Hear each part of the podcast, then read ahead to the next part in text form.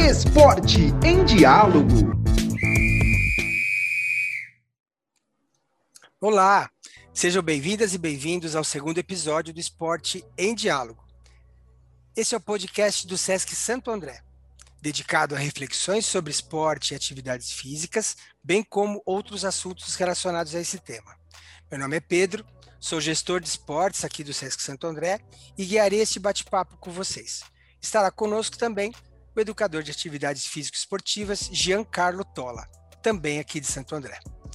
Nesse encontro, conversaremos com o atleta de escalada César Grosso, que começou sua carreira aos 10 anos de idade e desde já recebeu vários títulos nacionais e internacionais, participando de muitas etapas de Copa do Mundo e Mundiais de Escalada. Desde já agradecemos muito pelo aceite, César, de participar e compartilhar com a gente sua história na modalidade, que acabou de estrear nos Jogos Olímpicos. Mas diga pra gente, César, quem é César Grosso? E seja bem-vindo. Obrigado pelo convite e por todo o apoio do Sesc sempre a todos os esportes e a escalada também. A escalada tem uma longa história com o Sesc. Bom, eu, César, 37 anos, escalador desde os 10 anos de idade e como já foi falado na introdução, nesses mais de 20 anos escalando e principalmente competindo, conheci muitas pessoas, muitos lugares, fiz muitas amizades e pretendo ainda escalar bastante e continuar participando da história da escalada brasileira. Bom, meu nome é Gian. Então, César, só para a gente entender um pouquinho a diferença dos nomes, que é muito citado. Escalada, montanhismo, alpinismo, às vezes as pessoas se confundem, colocam tudo no mesmo saco. Tem diferença entre esses nomes? Tem. Boa pergunta, Jean. Isso é uma pergunta que até quem já escala se confunde, né? Então, na verdade, são subtipos, vamos dizer, né? Então, tudo faz parte do grande universo do montanhismo, né? Todo mundo fala a mesma coisa, escalada, montanhismo e tal. Então, toda e qualquer atividade que é praticada na montanha faz parte do montanhismo. A escalada faz parte do montanhismo, o esqui faz parte do montanhismo, o snowboard, enfim, todos os esportes de inverno então fazem parte do montanhismo, aquilo que é praticado na montanha ou no vertical. E aí tem as divisões, né, do montanhismo, então tem o alpinismo mesmo, né, aquele que é praticado nos Alpes, seja aqui nos Alpes do nosso continente, ou na América do Norte, ou no Himalaia, ou na Europa. Então existe o alpinismo, se a gente for especificar também, dentro do alpinismo tem o himalaísmo, que é praticado no Himalaia, por exemplo, ou o andinismo. Então ele vai se... São vários ramos dentro do universo do montanhismo. E aí, dentro desse universo do montanhismo, tem, por exemplo, o trekking, que quem nunca escalou realmente, mas vai num final de semana fazer um trekking no Itatiaia, por exemplo, ou em algum parque, algum final de semana, vai fazer uma trilha, alguma coisa que está se relacionando com a montanha, está praticando o montanhismo, né? E aí, dentro do montanhismo, um dos braços é a escalada. E aí, dentro da escalada, existem vários tipos, né, de escalada. Então, a gente tem escalada de vias longas, né, ou que lá fora eles chamam de big wall, né, traduzindo em português, né, são grandes paredes. Então, que às vezes você fica dormindo na parede, ali, literalmente pendurado, né, você passa a noite com uma corda pendurada realmente ali. Então, a gente tem a escalada esportiva, que é o que eu pratico, principalmente, né? Dentro da escalada esportiva ainda existem subdivisões, existe, por exemplo, a escalada de boulder, existe a escalada tradicional, que é uma escalada que, assim como a escalada de grandes paredes, não tem tanto a performance física como a escalada esportiva que eu pratico, mas você passa o dia inteiro ou mesmo dias na parede, então existem técnicas de ascensão ali, por exemplo, se usar, a gente chama de proteção móvel, por exemplo, aí eu já estou indo para um outro braço da escalada, então não tem aqueles pinos na parede, né? Tem proteções que você põe, encaixa e tira, então são sempre dentro de todo o universo do montanhismo, que um dos braços do montanhismo é a escalada, e dentro desse braço de escalada existem vários subtipos de escalada, né? Como eu falei. Então, normalmente cada um acaba praticando, se apegando mais a um tipo de escalada, mas começa embaixo e termina em cima, né? Chegar no topo ou encadenar, né? Que é uma gíria que a gente usa bastante, que é ir de baixo até em cima sem cair. Esse é o grande barato, vamos dizer assim, da escalada, né? É o ápice da escalada, isso. E desses tipos de escalada, quais o que você mais pratica? Quais são os seus preferidos ou o que você mais treina?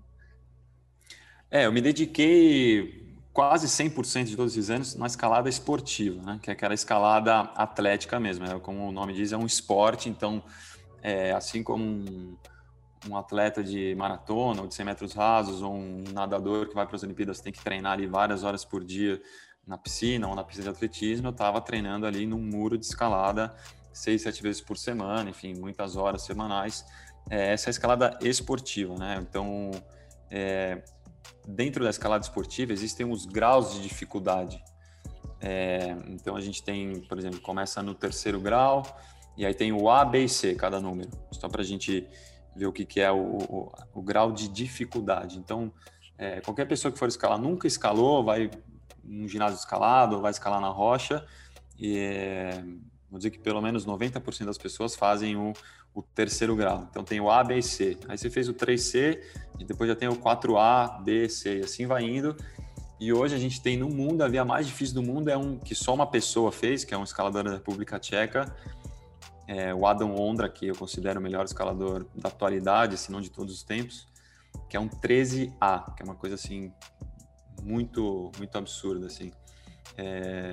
Então, eu já escalei um 11C, que é um grau que só 6 escaladores latino-americanos conseguiram esse grau, a felicidade são deles, mas esse é o grau de dificuldade. Então, vem o número ABC, o número ABC. Então, a gente está sempre buscando ali o grau de dificuldade, né? Então, é um desafio fisicamente, tecnicamente, muito difícil. Então, essa é a escalada esportiva, né? Sempre busquei a performance física, né?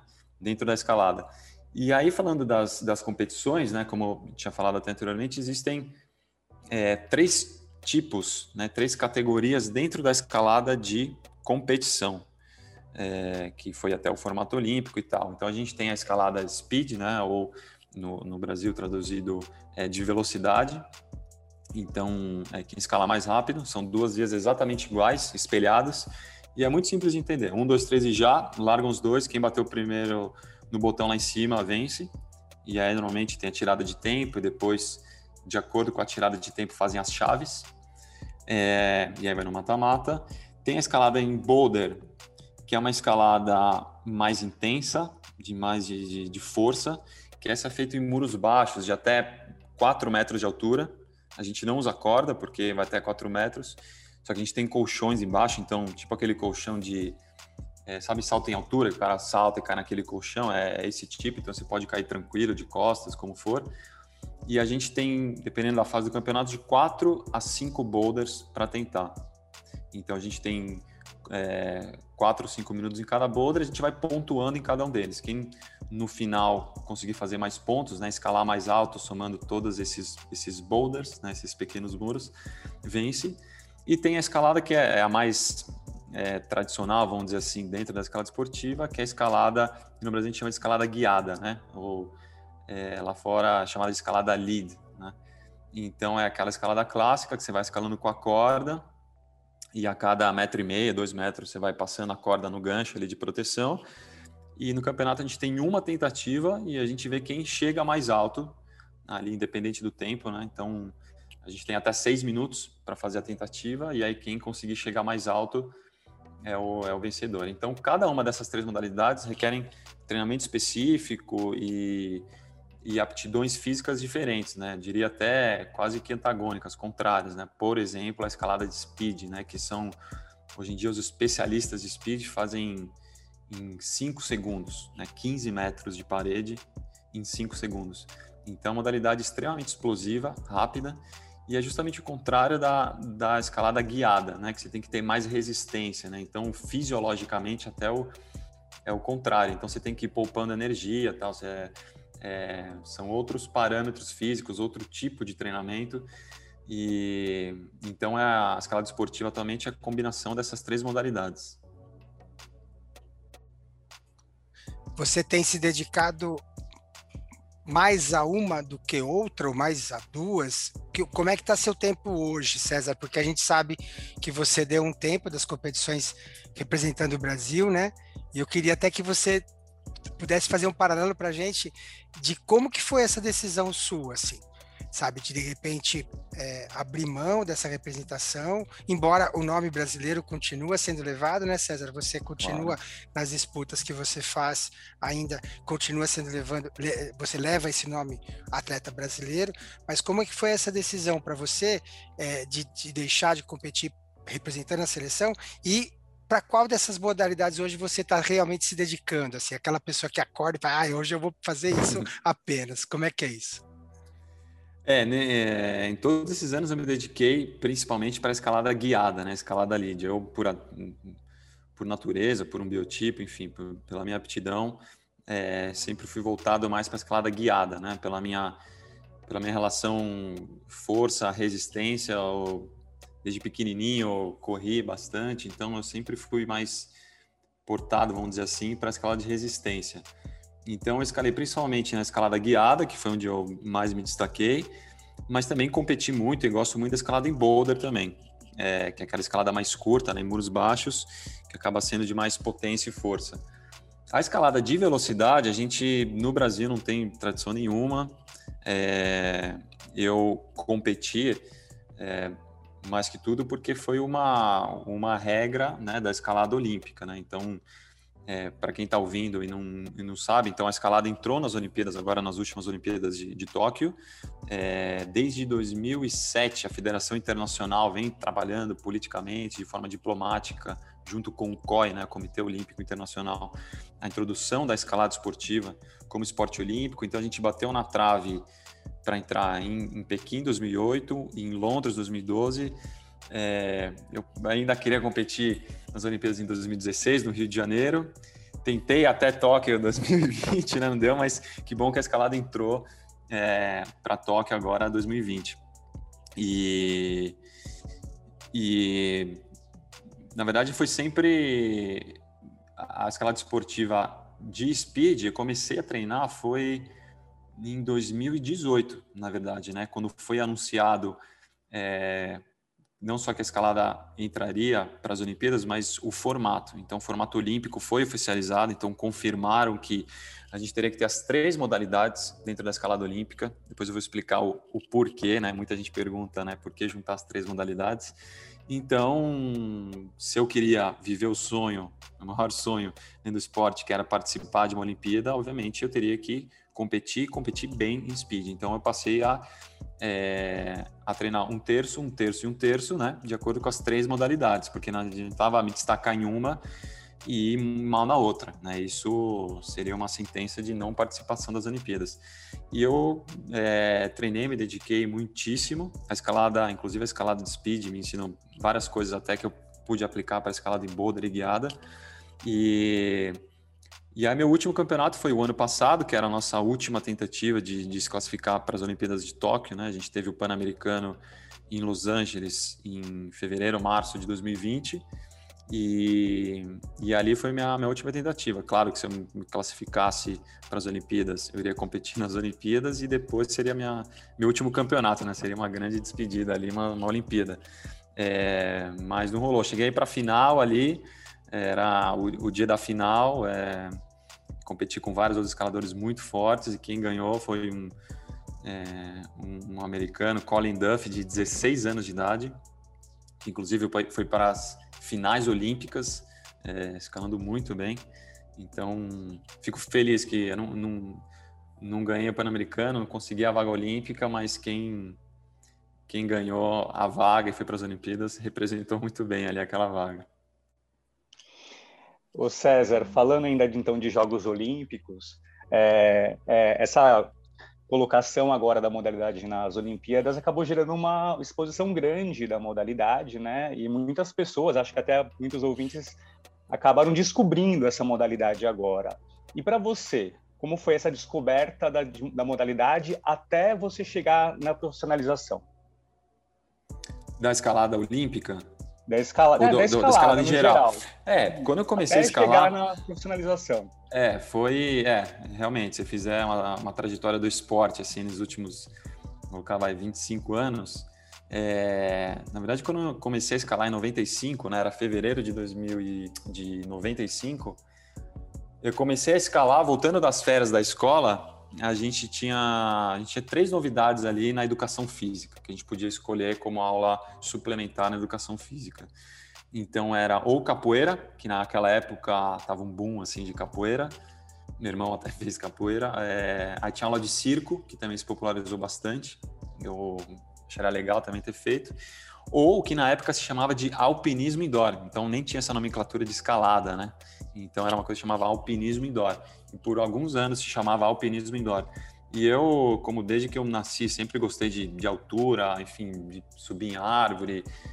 Quando ia para casa do meu avô, sempre subia no telhado, pulava de um telhado para o outro, do vizinho, morava no 14º andar, e às vezes para o terraço do prédio, 22º andar, e ficava ali. Eu sempre gostei de altura, sempre me senti bem em altura, então para mim foi muito, e chegar lá em cima, né, o processo de escalar, e para mim foi muito natural, espontâneo, imediatamente escolher o alpinismo indoor. Então na época era muito precário, né, os muros eram bem precários,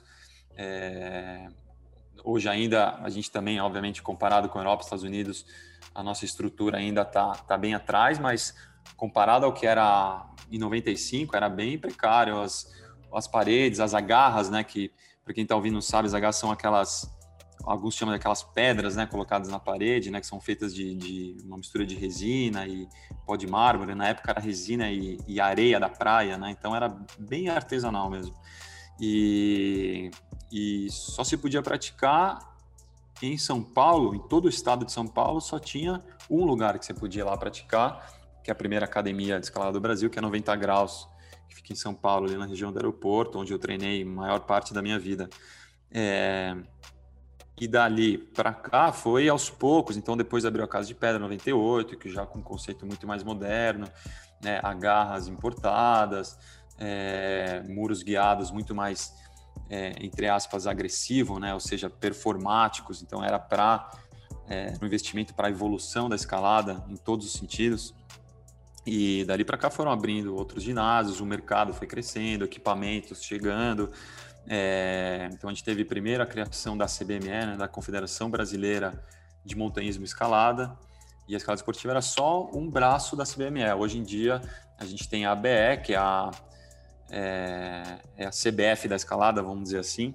Então é a Associação Brasileira de Escalada Esportiva, que é ligada à Federação Internacional de Escalada Esportiva, que é reconhecida pelo COI. Então, hoje, a nossa federação ela é ligada ao COBE, por exemplo, ao Comitê Olímpico Brasileiro. Então, está tudo assim, exponencialmente muito mais profissionalizado, né? Então, a gente tem o presidente, a gente tem toda a parte técnica, com médico, físio, treinador, tem os atletas. Então, hoje a gente tem todo o suporte, né? Então, ainda no começo dos anos 2000, a gente fazia vaquinha, conseguir algum equipamento para fazer rifa, para conseguir dinheiro, para ir, sei lá, o primeiro mundial que foi na Suíça, a gente ficou acampado, na barraca, chovendo, comendo suco e pão.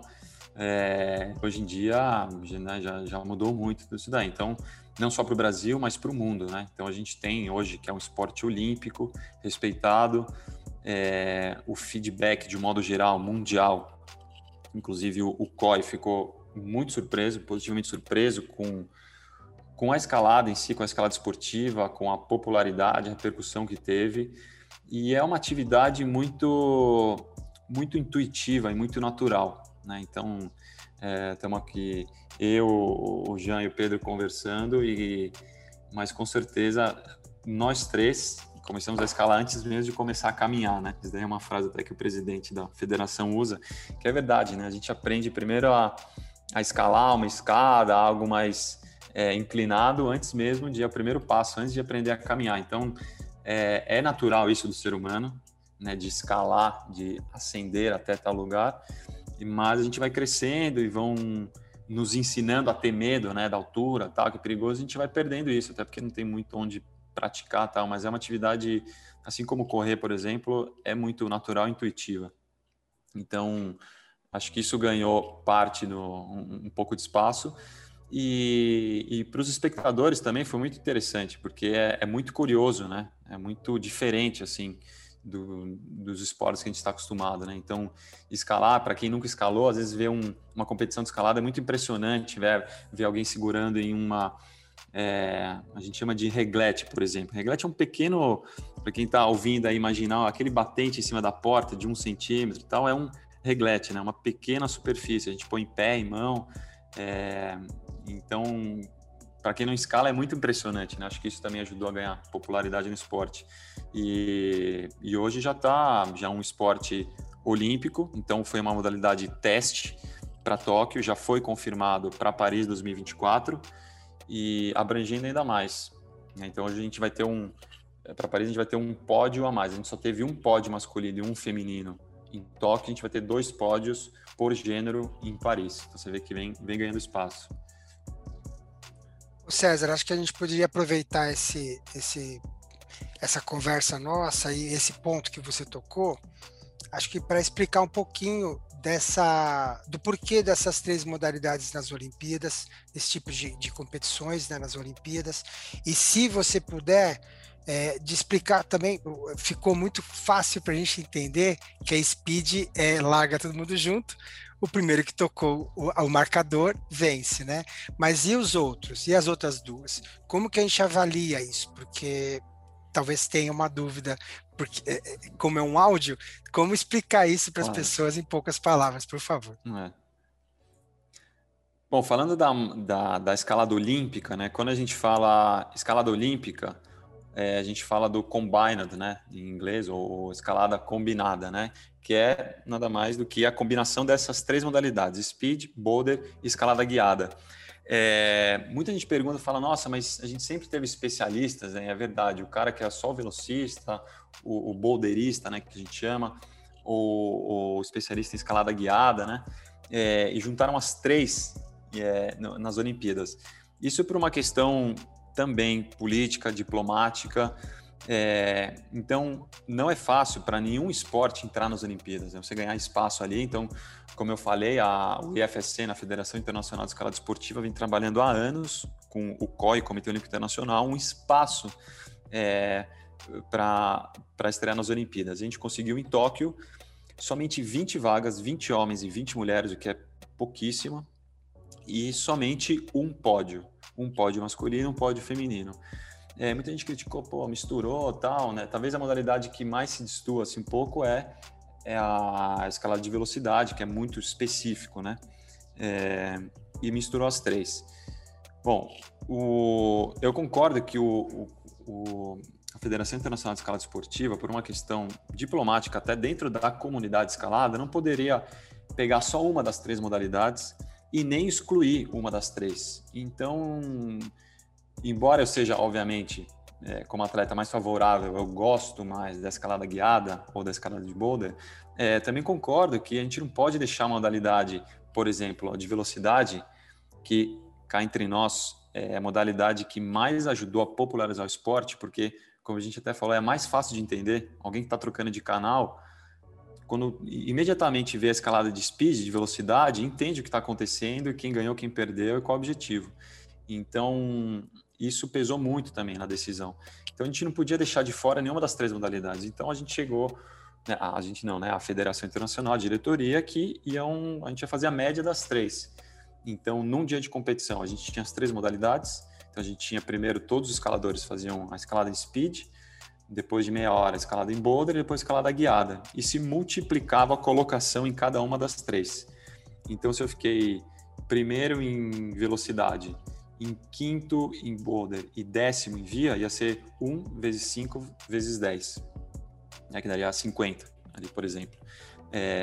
Então aí quem tivesse menos pontuação era o campeão. Então por isso que a importância de ser bem ou pelo menos regular vai nas três. Então eu entendo, concordo com essa decisão que foi tomada com a Federação Internacional, que alguns criticaram, eu acho que até por não saber, não parar para pensar e entender, porque realmente não, do ponto de vista a gente não podia tirar uma das três modalidades ou deixar só uma. E foi um primeiro passo, né? Somente 20 atletas, somente um pódio, foi uma semente ali para o que aconteceu agora. Então foi muito legal, foi muito positivo. A gente já tem, são vários critérios que o Comitê Olímpico Internacional usa, então eles veem quantas federações nacionais existem no mundo, a gente está muito à frente até de outros esportes olímpicos, a gente já tem um programa antidoping que vem há muito tempo e é muito positivo isso na escalada, existem nos últimos 20 anos, eu sei de pouquíssimos casos de doping, por exemplo, comparado a outros esportes olímpicos, que tem até menos federações nacionais do que a escalada. A gente já tem, não sei em que edição que está, mas a gente já tem a escalada paralímpica muito bem desenvolvida, né, com o circuito, Copa do Mundo, Mundial, por exemplo. E então, isso são pontos que pesaram muito a favor da decisão da escalada. Então, a gente tem, como eu falei, para Paris 2024, já tem 2 pódios. Então, a gente já tem a escalada de velocidade com pódio, uma competição exclusiva, e um outro pódio que vai misturar boulder e escalada guiada. Então, a gente já começou a segmentar ali as especialidades. Então, vamos falar assim, que os fins estão justificando os meios, né? Então, por isso que a gente teve... Então, a gente vai ter mais atletas, mais pódios. Foi um começo. Eu entendo que a gente não podia começar com 3 ou 4 pódios, 120 atletas, né? E quem sabe para... A gente teve aí, nessas Olimpíadas, 3 medalhas para os Estados Unidos, entre masculino e feminino. E para 2028, né, que vai ser em Los Angeles, também eu imagino que é um esporte que pesou muito para os Estados Unidos. Eu não sei se foi... Não, depois do Japão, junto com o Japão, o país que mais ganhou medalha na escalada. Então, eu imagino que o comitê de Los Angeles 2028 vai, sim, querer que a escalada continue, quem sabe com o 3º pódio. É isso que se espera depois de Paris. Então, é tudo um processo, né? Foi o começo... foi o início do processo ali. A escalada, falando especificamente das três modalidades, para quem está ouvindo, eu acho que é fácil entender a escalada de velocidade. São 2 muros exatamente iguais, é um muro homologado, então é um muro de 15 metros de altura, 5 graus de inclinação para trás, né? Então é levemente inclinado para trás, as agarras são da Federação Internacional, é tudo padronizado. Vai um técnico ali do IFSC, né, da FIFA, da escalada, vamos dizer assim, homologar aquela parede para valer, seja como recorde, como competição oficial. É como se fosse uma pista de atletismo. Então, 400 metros no Japão, numa pista homologada, é a mesma coisa que no Alasca ou no Chile. É uma pista de atletismo homologada, então é a mesma coisa com a parede escalada. Então, essa é a escalada de velocidade. A escalada de boulder... não existe um muro homologado, existe uma altura mínima e máxima, que pode variar a inclinação para mais ou para menos, e a gente tem um número de movimentos, ou seja, mão direita, mão esquerda, mão direita, mas às vezes existem até pulos que a gente tem que dar, são movimentos mais extremos, de força, né, de explosão, e em cada boulder, né, vamos chamar assim, são 5 boulders, por exemplo, a gente tem 5 boulders, e a cada 5 minutos, isso na fase, nas classificatórias, né? Para quem está ouvindo entender o que é boulder. Então, um muro de 4 metros de altura e tem 5 ali montados. Então, um no muro da esquerda, no meio, mais para a direita, o outro e depois o último. A cada 5 minutos, toca uma campainha. Então, tocou a campainha, eu entro no primeiro boulder. A gente estava, então, na área de isolamento, que depois eu vou explicar o que é isolamento, tem para escalada guiada também, a gente não pode ver o muro e nem ninguém escalando. E eu tenho 5 minutos para tentar aquele primeiro boulder. Tocou a campainha 5 minutos, vai trocar. Então, o cara que estava lá atrás vai entrar no boulder que eu estava, e eu que estava nesse primeiro boulder vou descansar. para depois entrar no segundo. Então, eu fico 5 minutos, eu escalo, 5 eu descanso, 5 eu escalo, 5 eu descanso. Naqueles 5 boulders que eu tive 5 minutos para tentar em cada um deles, eu vou pontuar de acordo com o número de tentativas, até onde eu cheguei, em qual tentativa eu cheguei, se foi na primeira, se foi na quinta tentativa. E aí também entra o jogo de estratégia. Se eu ficar tentando muito ali o primeiro boulder, o segundo boulder, depois eu vou me cansar para os outros. Então é muito estratégico também. Você tem que ler a via bem, né? O boulder, né? Então olhar, interpretar ele bem para não gastar energia escalando à toa, fazendo o movimento errado. Então essa parte de visualização, né? Essa parte toda técnica, psicológica, é muito importante. Eu trato de ter uma preparação nesse sentido também. E aí no final a gente vai fazer uma média assim, quem fez mais, quem chegou no topo, na última garra dos 5 boulders. Esse cara fez 5 boulders, o outro fez 4. Então o cara que fez 5 ganhou. Não, mas ninguém fez os 5 boulders. 2 caras fizeram 4 boulders. Então vai ver número de tentativas. Um no total, nos 4 boulders, fez 8 tentativas, o outro fez 6. Então que fez 6 ganhou. Então aí tem um final, tem um score ali, que aí tem o primeiro, o segundo, o terceiro. Assim como na escalada de velocidade, tem o primeiro, o segundo e o terceiro. Na escalada guiada, que é aquela mais de resistência, né? Então é um muro alto ali por volta de 15, 18 metros de altura. Normalmente é bem negativo, né? Negativo que a gente chama de muro inclinado para trás, né? Que pode chegar até ter um teto, você escala como se fosse no teto. E a gente tem ali uma tentativa, a gente tem 6 minutos para fazer essa tentativa, e aí é pura resistência, né? Então você vai escalando, a via normalmente ela é montada pelos route setters, né? Que a gente chama, que são route setters homologados, né? Que vai a tradução seria montadores de via, né? Homologados pela Federação Internacional, que são capacitados para aquilo, e a via ela vai progredindo a dificuldade dela, quase que a cada movimento. Então, quem chegar mais alto vence. É como se fosse, sei lá, se a gente colocar uma esteira ali que vai progredindo de velocidade a cada 10 segundos, e o último que sobreviver ali em cima da esteira sem cair é o vencedor, né? Fazendo um paralelo fisiológico, é isso. Então a via vai progredindo, progredindo, progredindo. E tem os especialistas, obviamente, como as 3 modalidades nisso.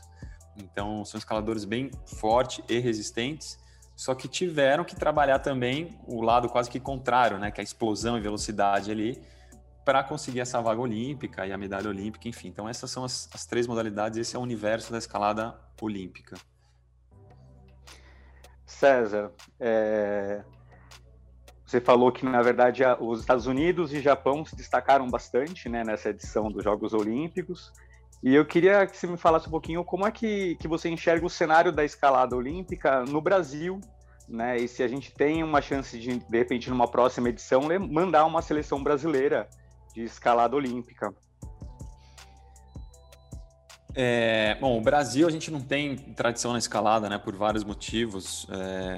Primeiro, se a gente falar politicamente, o esporte no Brasil está bem atrás de questão de incentivo do que a gente sabe, Estados Unidos ou Europa, e ainda mais que a gente não tem tradição, né? A gente é conhecido como país de futebol, mas na escalada, até por uma questão geográfica, a gente não tem falésias e montanhas como tem nos Estados Unidos ou principalmente na Europa. Então, na Europa, até uma questão cultural, assim, você vai... eu morei muito tempo, 8 anos em Arco, né, que é no norte da Itália, mudei para lá justamente pela escalada, e lá é difícil você andar mais de poucos quilômetros, sei lá, 5 quilômetros, sem ter, ou sem ver uma falésia, né, uma falésia é uma escarpa, vamos dizer, de rochosa, né, onde é praticada a escalada outdoor, que foi onde nasceu a escalada, enfim, há muitas décadas atrás. E então todo mundo escala ou tem um amigo que escala. Então tem muitos ginásios, o mercado também é muito aquecido, tem muitos eventos, e então a gente tem também uma amostragem, né, de crianças gigante. Então você pegar 1% das crianças que vão procurar a escalada lá e trabalhar elas para serem atletas, então por isso que eles têm um nível muito acima do Brasil, da América do Sul. No Brasil, como falei, a gente não teve nenhuma representação nas Olimpíadas, e sendo realista, eu acho difícil também para Paris, né? Porque eu acho que a gente, para pensar em Olimpíada, a gente tem que trabalhar desde a base mesmo, né? Crianças, pensando para daqui a alguns anos, quem sabe para Los Angeles e tal, mas se a gente mandasse algum atleta para Paris, ele já teria que ter um nome aí, já teria que ser conhecido, porque ciclo olímpico agora são só 3 anos, né? Então já teria que ser pelo menos campeão brasileiro.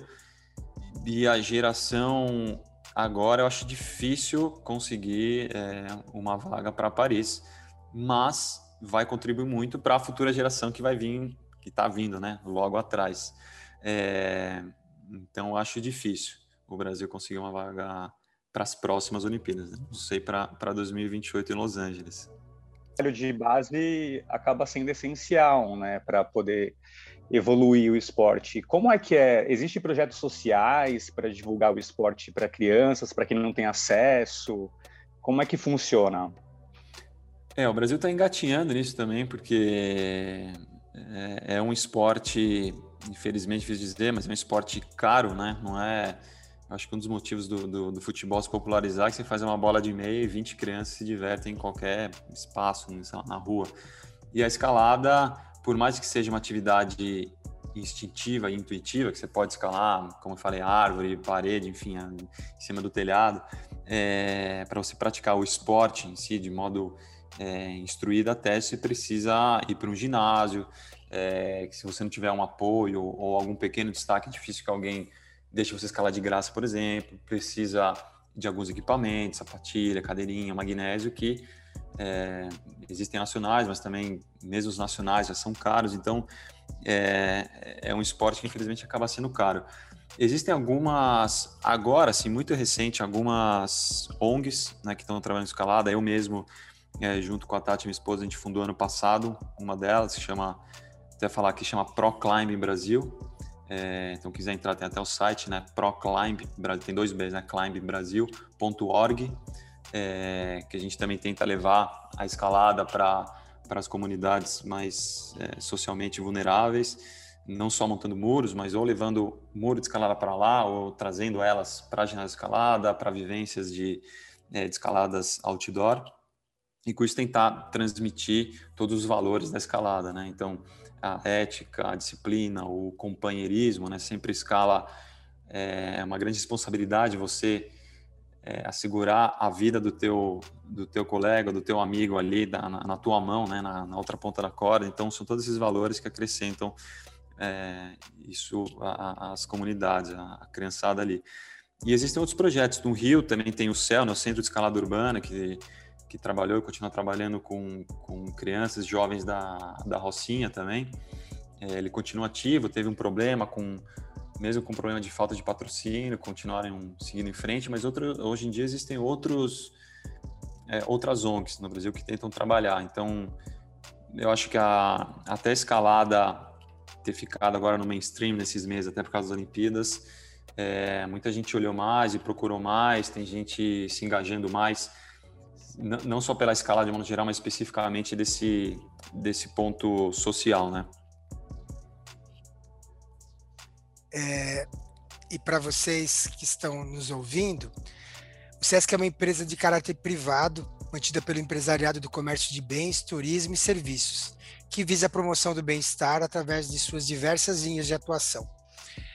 Uma dessas linhas é o podcast, que a gente leva informações a respeito de diversas temáticas, e nesse nosso caso, sobre esporte e atividades físicas. Ô César, queria que você contasse um pouquinho para quem está nos ouvindo, como que é feita a preparação física desses atletas, e no seu caso.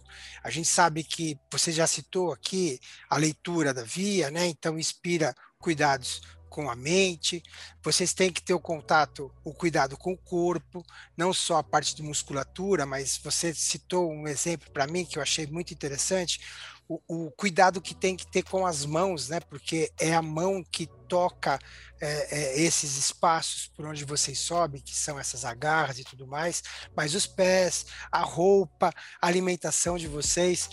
Conta para a gente um pouquinho de como é feito tudo isso, porque isso é antes até do que a própria prática, né? Como que é que você pode nos dizer sobre isso? É bem curioso. Você falou da pele, né? Tem até muita história engraçada, mas aqui é verdade. Para a gente que escala assim, mas em alto nível, é muito importante estar com o calo, né? Ou a gente gira o casco bom, né? Então, bom, falando sobre treinamento, primeiro, é um treinamento bom, específico da escalada, assim como todo esporte, a gente trabalha o fortalecimento da musculatura específica.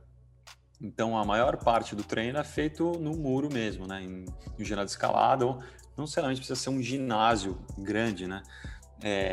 Os principais escaladores e campeões mundiais têm um pequeno muro em casa ou em algum espaço perto de casa, não precisa ser um centro de escalada comercial, por exemplo. Isso é bem... é uma exceção, talvez 10% do treinamento é feito em grandes ginásios. Então, em um muro... sei lá, muitos têm na garagem, por exemplo. Às vezes um muro de 4 metros de largura por 3 de altura, ou até menos, já é o suficiente para você manter pelo menos 50% da sua rotina de treino ali, né? Então, mantendo a manutenção com as agarras, tem que trocar as agarras, né? Sempre trabalhando o repertório de movimentos. Então, não precisa de uma grande estrutura para o treinamento. Então, são feitos treinamentos na parede ali, tem uns treinamentos específicos que a gente faz sem usar os pés, então não só de barra, né, mas barra em pequenas, como eu falei anteriormente, regletes, né, em pequenos batentes, né, de milímetros às vezes, para a gente ter bastante força, é muito importante força nos dedos.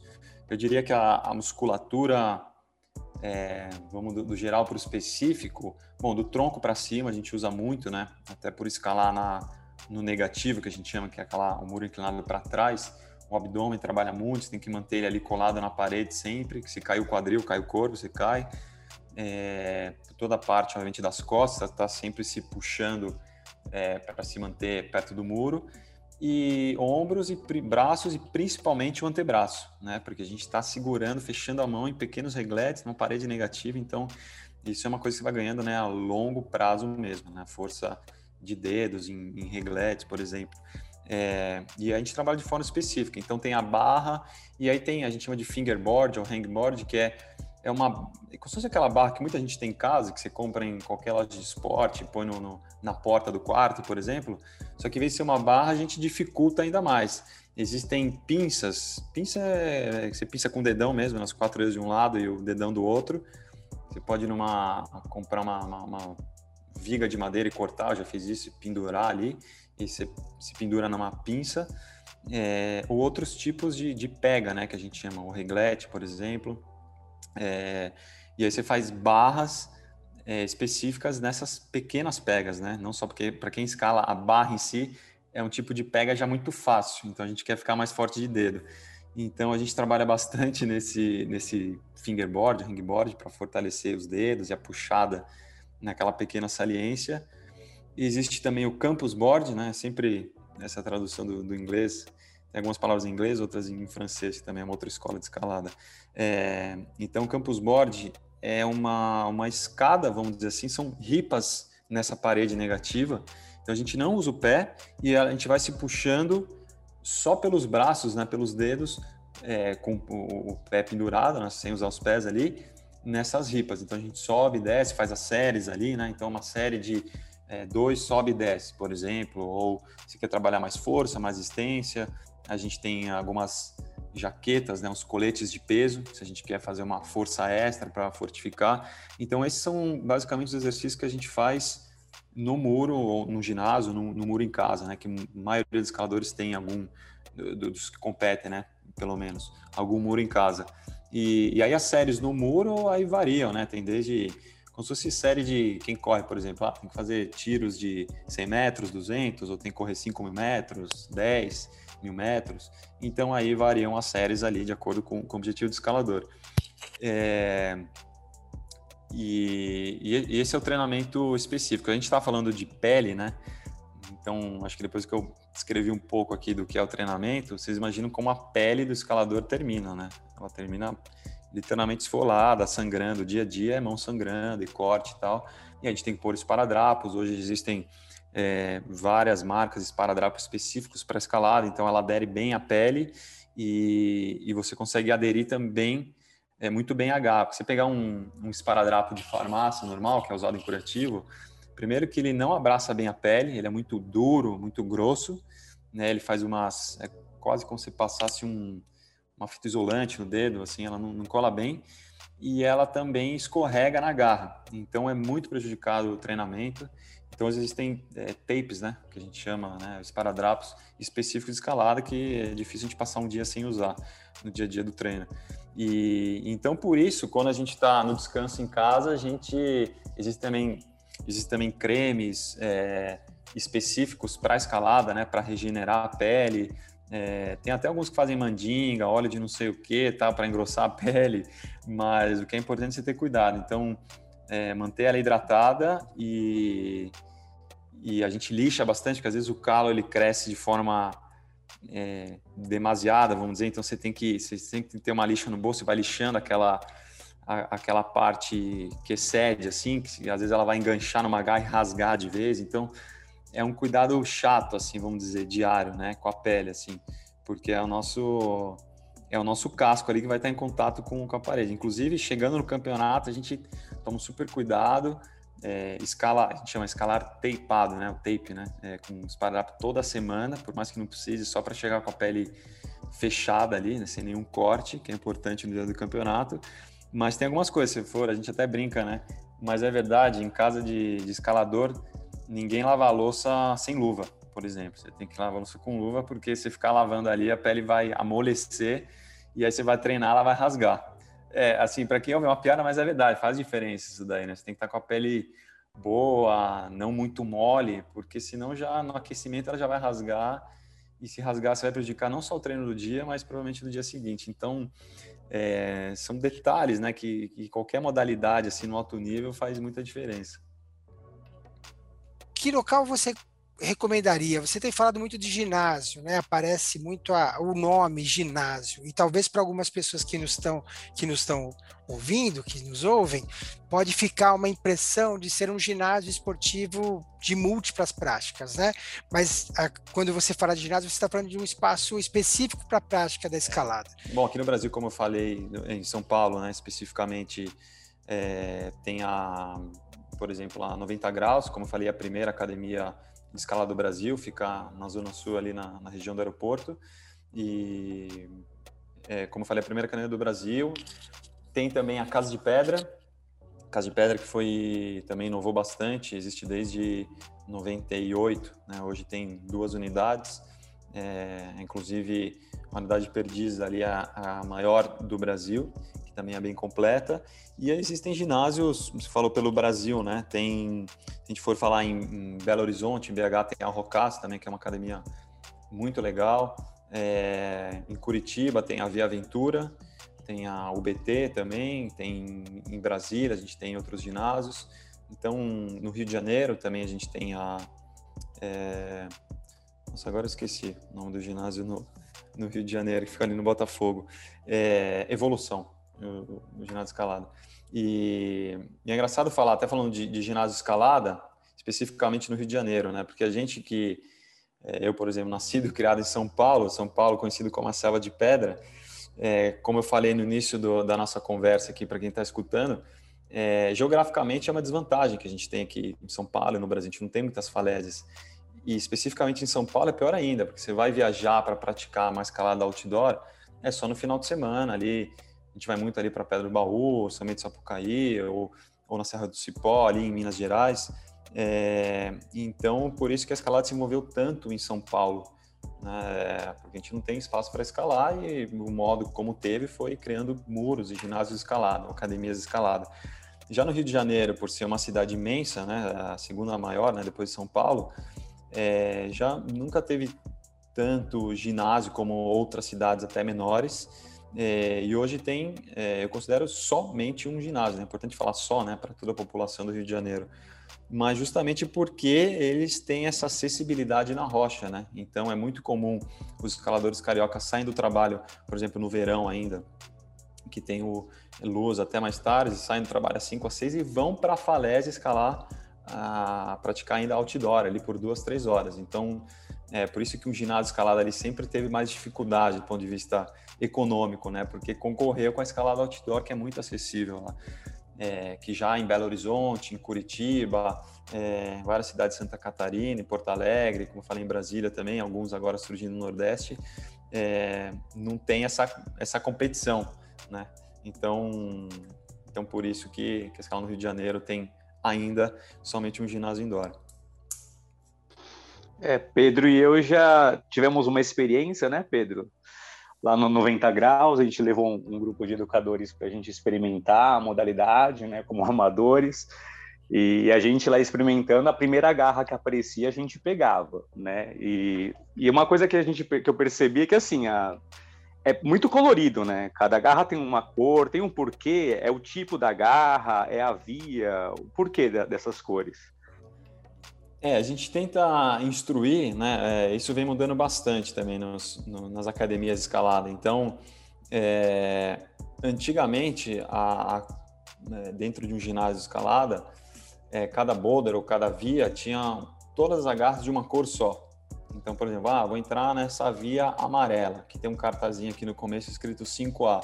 Se eu conseguir, eu vou tentar na outra, que tem todas as garras azuis, que vou entrar um 5B. Já que eu fiz o 5A, vou tentar o 5B, por exemplo. Mas depois a gente trouxe, por uma grande influência que teve nos Estados Unidos, que ainda tem, que é misturarem as cores e marcar por uma cor de fita. Então, aí, isso abriu um leque de possibilidades, porque aí, se eu queria montar uma via, por exemplo, de 6A, eu teria todas as garras de qualquer cor à minha disposição, e não só as garras roxas, por exemplo, ou as brancas, ou as vermelhas, né? Então, isso abriu um leque de possibilidade, até para montar vias mais difíceis, eu precisava de uma gama maior de agarras. Então, a gente misturou todas as cores, e aí eu iria identificar cada via uma com a outra. Então, essa daqui tem diversas cores da garra, porém só com a fita amarela. A outra também com um monte de cor de agarra, porém só com a fita branca ou preta, por exemplo. Então, isso, na época, foi um grande passo para a escalada, para a evolução, para o grau da escalada. Então, quando a gente queria montar o primeiro 9º grau indoor, por exemplo, que eu lembro aí no final dos anos 90, não dava para fazer de uma cor só. A gente tinha que pegar outras agarras de outras cores.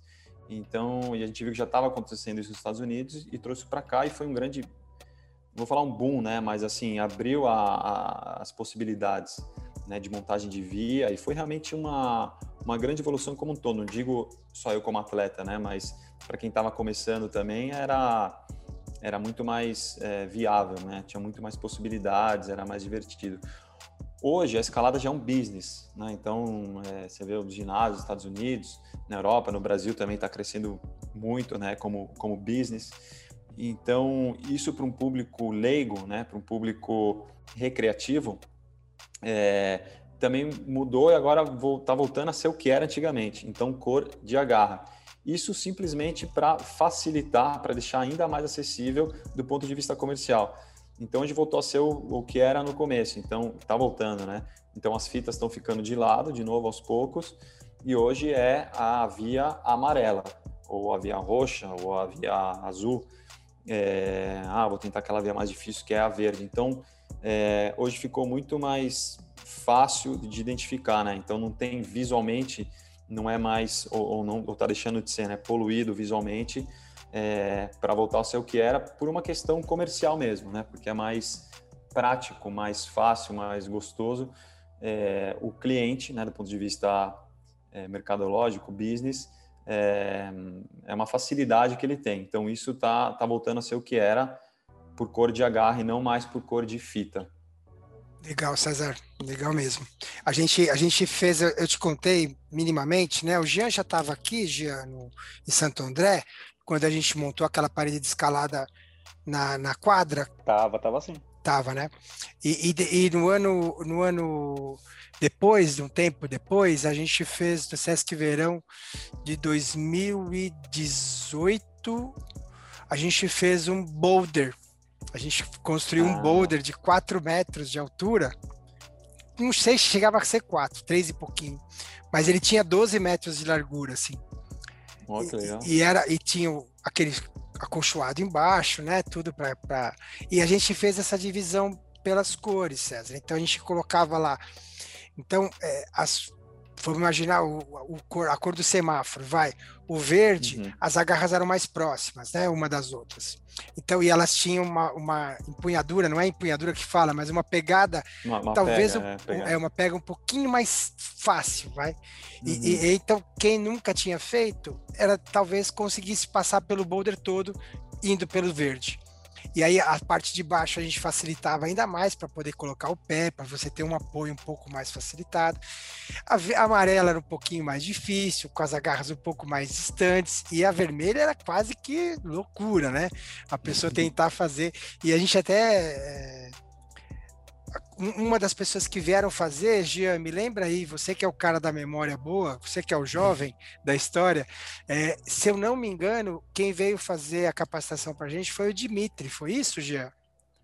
Se eu não me engano, foi. A gente teve um dia de capacitação com ele. A gente até brincou que o cara parecia o Popeye, né? Que o antebraço do cara parecia uma panturrilha solta, assim, de tão grande que era, um absurdo. O que, que a gente tentou colocar? Trazer um especialista da escalada para poder... professor, né? Isso. Primeiro professor, Dimitri Wu Pereira. Né? E aí a gente colocando as agarras, foi tudo feito um trabalho de fixação por trás desse madeiramento, tudo um processo que é bem pensado e muito, muito técnico, né? Muito específico hoje.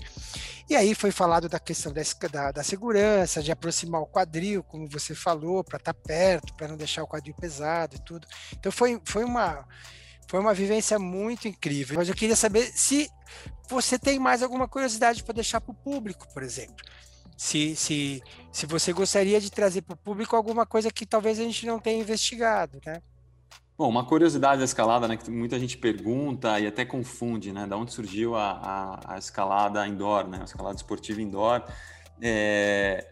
Na verdade, a primeira vez que ela não foi praticada na rocha, né, a escalada esportiva, obviamente, ela começou ainda no começo do século XIX a ser praticado na rocha, né, no começo até sem corda, ou depois com corda de sisal, obviamente, equipamentos muito precários.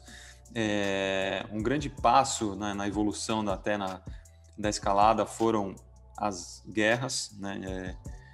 Principalmente a Primeira Guerra Mundial. Para quem não sabe, para quem está ouvindo, eu gosto bastante de história. A Primeira Guerra Mundial ela foi travada quase que 100% em terreno vertical, né? Em colinas e montanhas, muita coisa ali nas Dolomitas. Então, ali na guerra se desenvolveu muitas técnicas de escalada, a própria corda de sisal ou grampos, alguns que a gente utiliza até hoje na rocha. Mas só no começo, nos meados dos anos 60, que montaram um muro artificial, isso na antiga União Soviética, e era um muro militar. Então, somente a milícia soviética ali, eles tinham como padrão, ou dentro do cronograma deles de treinamento, de batalhão de montanha e tal, atividades de escalada para manter a forma física, inclusive, mas naquele inverno russo ali soviético era impossível ir para a falésia, porque estava tudo congelado, e montaram muros, que era de madeira, e as agarras, né, eram feitas de madeira também, algumas maiores, outras menores. Então, quem procurar, existem até fotos aí na internet, quem estiver ouvindo, põe ali escalada esportiva soviética, nos 60, tem muita imagem. Eu competi na Rússia em 2019 e tinha ali dentro vamos dizer assim, era tipo uma Bienal, né, que estava rolando, era uma etapa da Copa do Mundo, e tinha uma exposição, né, do início da escalada esportiva mundial, que foi lá. E era, obviamente, muro e corda, era tudo bem improvisado. E dali começaram a fazer os primeiros campeonatos, que eram também entre militares. E, por incrível que pareça, muita gente vai ficar chocada, os primeiros campeonatos eram de velocidade. Então, eles faziam dois muros iguais, né? Então, os dois muros tinham, sei lá, 8 metros de altura, por exemplo, eram muros padrões, e aí fazia quem chegava primeiro, um ou outro, ou fazia tirada de tempo no mesmo muro. Mas o que se popularizou lá foi a escalada de velocidade. E se você vê hoje quais são os principais países da escalada de velocidade, são Rússia e os países ex-soviéticos, né? Então você vê que isso perdurou por décadas. Inclusive tem uma amiga nossa, né, a Gênia Kasbekova, que é uma atleta ucraniana, muito amiga nossa, e ela falou que ela é a terceira geração. Ela tem 23 ou 24 anos E o meu primeiro campeonato mundial em 2005 foi o último campeonato mundial do pai dela, então eu competi junto com o pai dela, e a avó dela competiu também, né? Obviamente ainda na União Soviética, ali não sei exatamente em que ano, mas foi ali nos primórdios. Então ali que começou mesmo a escalada indoor, assim como conceito, né? Então escalar aqui dentro, fazer campeonatos, então uma coisa que dali começou a ramificar, né? Depois os primeiros campeonatos assim abertos, tal, que aí foram já nos anos 80, inclusive na Itália, que aí tinham escaladores do mundo inteiro, né? Tinha alguns poucos escaladores dos Estados Unidos e todo o resto quase de toda a Europa, que aí começaram a fazer campeonatos, ainda na rocha, mas aí começaram os campeonatos na rocha. Depois aí voltou a ter o campeonato indoor em 86, 87, os primeiros campeonatos, em Arco, na cidade onde eu morei até 2 meses atrás, mas a origem foi os primeiros campeonatos ainda na União Soviética, ali entre Rússia, Ucrânia, enfim, tudo que era a União Soviética. E César, você está falando da parte indoor, né? Existe, para as pessoas que fazem alpinismo, para as pessoas que fazem montanhismo, né, que gostam de escalar os grandes picos, assim, existem aqueles tops do mundo, né? Quais são os tops, assim, que você poderia elencar? Por exemplo, todo escalador de rocha tem que escalar tais picos, assim. Como que seria, se você pudesse indicar? A gente aqui do Brasil, você já citou, né, a Pedra do Baú, ali em São Bento do Sapucaí, que é um lugar incrível, além de belíssimo, né, é um lugar incrível, e inclusive essa própria pedra tem umas agarras fixas, né, para as pessoas poderem chegar no topo da pedra, que aquilo já era arriscado, muitas vezes esses grampos saíam da rocha, mas se você pudesse elencar, tem algum desses picos que alguns escaladores internacionais vêm para o Brasil para fazer parte também? Alguns escaladores muito conhecidos já vieram para o Brasil para escalar. Talvez eu diria o pico mais conhecido, ou o ponte número 1 do Brasil, acho que muita gente vai concordar comigo, é a Serra do Cipó, que fica ali mais ou menos a 1 hora para o norte de Belo Horizonte. É um lugar onde a qualidade da rocha, que é um calcário incrível, então a gente tem... Dentro da escalada, a gente tem vários tipos de rocha, né? Então tem o granito, tem o arenito, e o que a gente, vamos colocar assim entre aspas, uma rocha nobre é o calcário, né? Que ela tem desenhos e formas e tipos de agarras bem mais variáveis, mais bonitos, a formação das falésias são mais negativas, o que é mais desafiador e tal. Então lá é um dos poucos pontes de calcário do Brasil, e hoje em dia tem catalogado mais de 500 vias de escalada lá.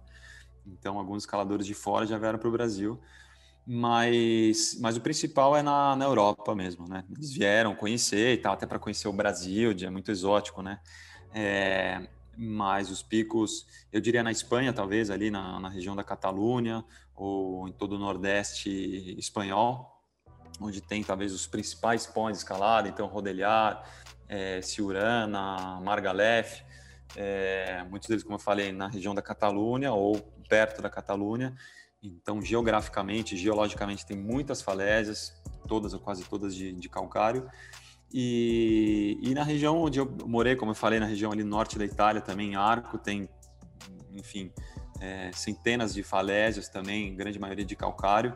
Então, também é um dos pontes de escalada. Então, quem escala no Brasil... a meca da escalada brasileira, escalada esportiva, é a Serra do Cipó, junto com outros lugares, né? Não desmerecendo, por exemplo, a Gruta Terceira Légua em Caxias do Sul. Agora tem o que chama Parque do Braço Esquerdo, eu ainda não fui conhecer, porque é relativamente, tá ficando mais agora de moda, várias vias estão sendo abertas, que é ali no norte de Santa Catarina, e outros lugares também, tem alguns pontes na Bahia, alguns outros lugares da escalada em Boulder, né? Então aí não são falésias, né? São blocos de rocha. Isso sim, no Brasil a gente tem uma boa representatividade, né? Então a gente tem em Ubatuba, que foi um dos primeiros, ou talvez o maior ponte de escalada de Boulder do Brasil. Você está ali, além de ser um lugar muito bom para escalar, você está perto da praia, então você tem esse prazer e comodidade. Tem outros lugares ali em Brasília também, Serra do Cocal, entre outros também no interior de Minas Gerais. E como eu falei, mundialmente eu diria essas duas regiões, assim, o nordeste da Espanha e o norte da Itália, enfim, toda aquela região central da Europa, além de várias outras falésias também na França, né? Que é onde a escalada esportiva se difundiu, assim, né? O berço, vamos dizer assim. César, Jean, obrigado pela participação de vocês nesse podcast, trazendo para os nossos alto-falantes a escalada, aproximando de todas e de todos que nos ouvem essa modalidade tão especial e com potencial enorme para aproximar as pessoas da natureza, da relação consigo mesmo e ainda gerar tantos benefícios para o nosso corpo e mente. Fico aqui uma última questão, César, para você falar para a gente quais são os próximos desafios do César, o que devemos esperar pela frente. Bom, acho que não tem como fugir do pessoal, né? Para quem não sabe, talvez meu filho deve nascer essa semana, então na verdade, nesse momento, o foco, a energia é para isso, que tudo ocorra bem, então não tem como fugir do pessoal. Acho que pelas próximas semanas e meses esse vai ser o principal desafio. Mas falando de escalada, enfim, continuar escalando, eu fiquei um período importante fora do Brasil, né? Então 8 anos fora do Brasil, a escalada se desenvolveu bastante nesse período, muitos points e vias foram abertas, então eu queria explorar mais esses lugares, então me escalar mais agora, principalmente agora que eu não estou me dedicando mais ao treinamento de competição, então tenho mais tempo e possibilidades na escalada na rocha, né? Então projetos de encadenar, né, que a gente fala, de escalar boulders e vias fora, e também de um aspecto maior também, como eu citei anteriormente, né? Eu e a Tati, a gente tem esse projeto social, né? O ProClimb Brasil. Para quem não pegou ali, tá ouvindo, não pegou, pode procurar aí no site ProClimb Brasil, né? Com 2 Bs, proclimbbrasil.org, que lá a gente explica um pouco melhor como e o que a gente pretende atuar e trabalhar a escalada indoor como um todo. Então, a gente está... hoje existem muito mais possibilidades de ginásios de escalada, então a gente está vendo também a possibilidade de ginásios de escalada aqui no Brasil. A gente trabalha já há alguns anos também com uma empresa de fora, uma empresa búlgara que faz muros de escalada, os principais muros de escalada do mundo, então a gente está tentando trazer essa tecnologia também para o Brasil, para os muros do Brasil, então para evoluir a escalada brasileira também. Então são várias frentes com a escalada esportiva brasileira, seja como escalador ou treinador, mas é promissor, eu estou otimista. E já aproveitar para agradecer, enfim, todo mundo que ouviu, que está ouvindo, e Pedro e Jean, muito obrigado pelo convite, pelo podcast, pela entrevista. Ô César, muito obrigado por contribuir com a gente, para a gente descobrir um pouquinho mais sobre esse esporte, e parabéns pelo seu trabalho. Valeu, obrigado, Jean. E para você que nos ouviu, fica aqui o convite para acompanhar a programação do Sesc São Paulo e o próximo episódio do Esporte em Diálogo no formato de podcast, que estará disponível no mês de novembro, trazendo o primeiro medalhista olímpico brasileiro do boxe, Servírio de Oliveira, e uma convidada muito especial, falando sobre essa modalidade tão acessada por jovens, mulheres e adultos. Obrigado, um forte abraço e até lá!